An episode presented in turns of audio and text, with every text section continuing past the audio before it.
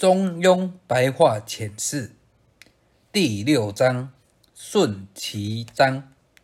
子曰：“顺其大之也与？顺好问而好察而言，隐恶而扬善，执其两端，用其中于民，其斯以为顺乎？”这一章“顺其章”以顺作为我们末世。修道的典范，孔子特地拿舜出来的理由。首先来了解舜的家世。舜的父亲叫瞽叟，古时候人取名往往用他的形象来套上这个名字，或是用当时困境环境来取名。舜的父亲瞽叟，瞽代表眼睛瞎了又不讲理的人。手是无眼珠，可见舜的父亲是不仁且不讲理的人。舜的母亲叫做萧，代表喧哗，是一位喋喋不休的人，一张嘴几乎没有停过。舜还有一个弟弟象，是后母所生，可以说是不仁不义，经常他的后母。跟弟弟联合起来要挟他，所以舜从孩童至青年的时候，生活非常的坎坷，非常的痛苦。有一次，要舜去挖井，等舜挖到井底时，从上面把石头丢到井里去，想把他活埋。还有一次，叫他到茅屋上面去，然后放火烧茅屋。诸如此类是不胜枚举，所以孔子是相当有理由拿舜来做我们的修道典范。因为末世的人心泯灭，修道会受到环境影响，所以唯有大道降世才能拯救这些善性。末世人心泯灭，真理大道之降世一定会在毁谤。讥讽中成长，甚至于不谅解的情况下滋养，而道却在这很恶劣的环境中茁壮。但是很多末世的修道士经不起这环境的历练，就退了道志。因此，孔子特地拿舜来两相比较。如果孔子还在世的话，他可能会说。你们修道士哪一位比舜还要坎坷，比舜的环境还要恶劣？这可能是孔子含有一种激励的呼唤。子曰：“舜其大之也与？大之绝顶聪明有智慧的人。舜的大之，是因舜处在一个很恶劣。”环境中塑造出他的大志，因为一个人有时候会识穷劫乃见，在绝对的逆境之中才能领悟，产生顿悟的力量。很困苦的一个机遇，很困苦的环境，让你发露出修道的节操。这一段顺其大之言语，是圣人的赞美之词一种。感叹了不起，舜是一种大孝，是大家公认的一个事实。在所有历代之中，他的孝最能让我们引起共鸣。舜好问而好察而言，好察时时刻刻检点醒察，而言考察浅近的话，考察亲信的的人话。考察最动听的枕边细语。舜是个大智慧的人，他不但好问，且更乐于请教别人。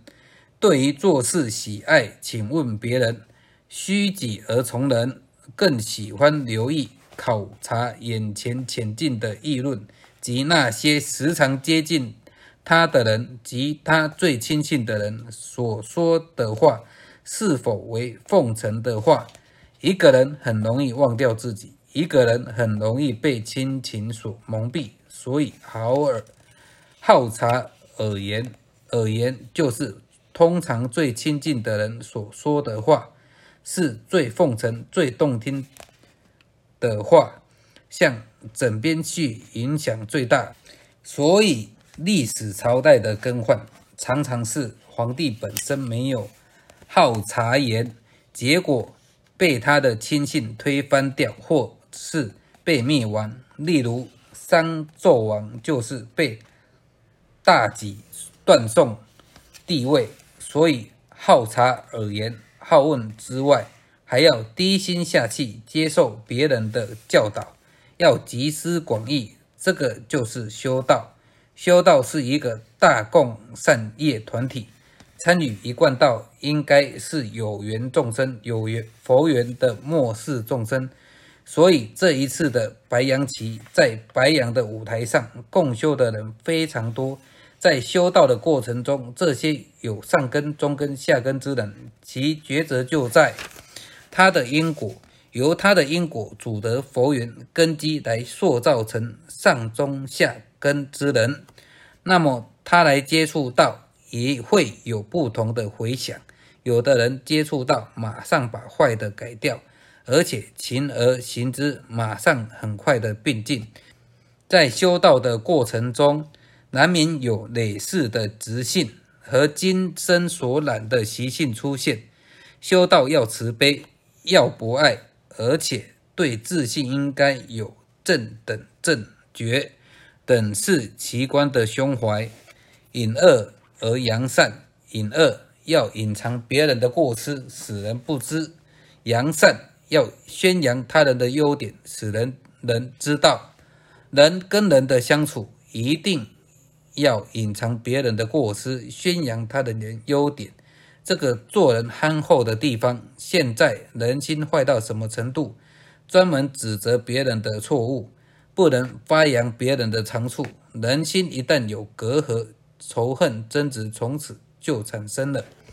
圣人不计小人过，能够原谅他人的过错误；圣人不计人过之外，也不念旧恶。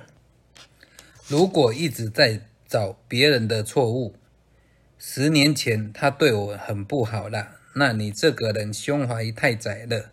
同时，圣人之心有善无恶，如果善的跟他在一起，就马上融合在一起；恶的投资自化，自己会感到愧疚，因为邪不胜正。所以，圣人之心有善无恶，看天下都是好的。例如苏东坡跟他老师佛印禅师的对话里。给我们很大的启示。有一天，苏东坡跟佛印禅师在禅坐。苏东坡学问好，外表好，而佛印禅师则是修养好，修持很高，但外表不怎么好，矮矮胖胖。两人相坐，苏东坡就问老师说：“老师，你看我这样做像什么？”佛印禅师毫不犹豫说：“你这样是佛。”苏东坡很高兴地说：“我已经是佛了。”佛印禅师想是东坡，是苏东坡，就说：“苏东坡，你看老苏做这样是什么？”他说：“老师，你肥肥胖胖，坐下来像一堆牛粪。”苏东坡回去高兴得不得了，他跟苏小妹说：“老师以前曾难堪过我。”指责过我，现在我找到机会一报一箭之仇。他妹妹说：“哥哥，你错了。圣人之心有善无恶，圣人之心看天下的众生都是佛，他所看到的天下都是佛，因为正等正觉等是奇观，对对天下众生对自信看法都是佛，而你却把它染黑了，污染污了。”所以看人是一堆牛粪，隐二我们可以采取归过失事，没有有错。除了爱之深则之切，好好去跟他归过，但是不让他人知道，在没有人听到的环境或私人的房间里面，我很诚恳的讲到你的错，使这个人忏悔改过，因为隐恶能够使人忏悔改过。而怀着相当感激的心情，同时也会有一种鼓励，鼓励的作用，扬善公堂，扬善能使人更上一层楼，会高兴的自立自勉。所以修道很重要的，一定要隐恶扬善。如果我们再进一层，自家的好处能够隐藏几分，含蓄以养生；他人不好处，他人的错我们以隐藏，浑厚以养大，这样心性就自然发露了。执其两端，用其中于民。执坚固的意思，两端过与不及，两端也可以说阴阳也。中人本来的面目是天理，是道，是性。阴阴阳者在天为日月，在人为两目。阴阳者善恶也。用其中于民，天之中者道，道者一，天得一以清，地得一以宁，人得一以圣。天不失其中，则且久且长；人不失其中，则成圣成佛，亦可与天地同光辉。用于民者，民亦可说是自己的六根，在自身中用于民者，用于四肢百害。我要用其中于民，我必须用天理跟自信来控制我的六根。这个中就是不失善不失恶，人本来的面目。你的心性没有善恶，因为有善有恶都还有错，都还是在对待中。要修到如如不动、浑然忘我的境界，执其两端。执这里要把它解为人心的善与恶。人心有善有恶，有过与不及。那么执其两端就是说人心所具有的过与不及的直性与习性，我们要彻底的改过。其师以为顺乎？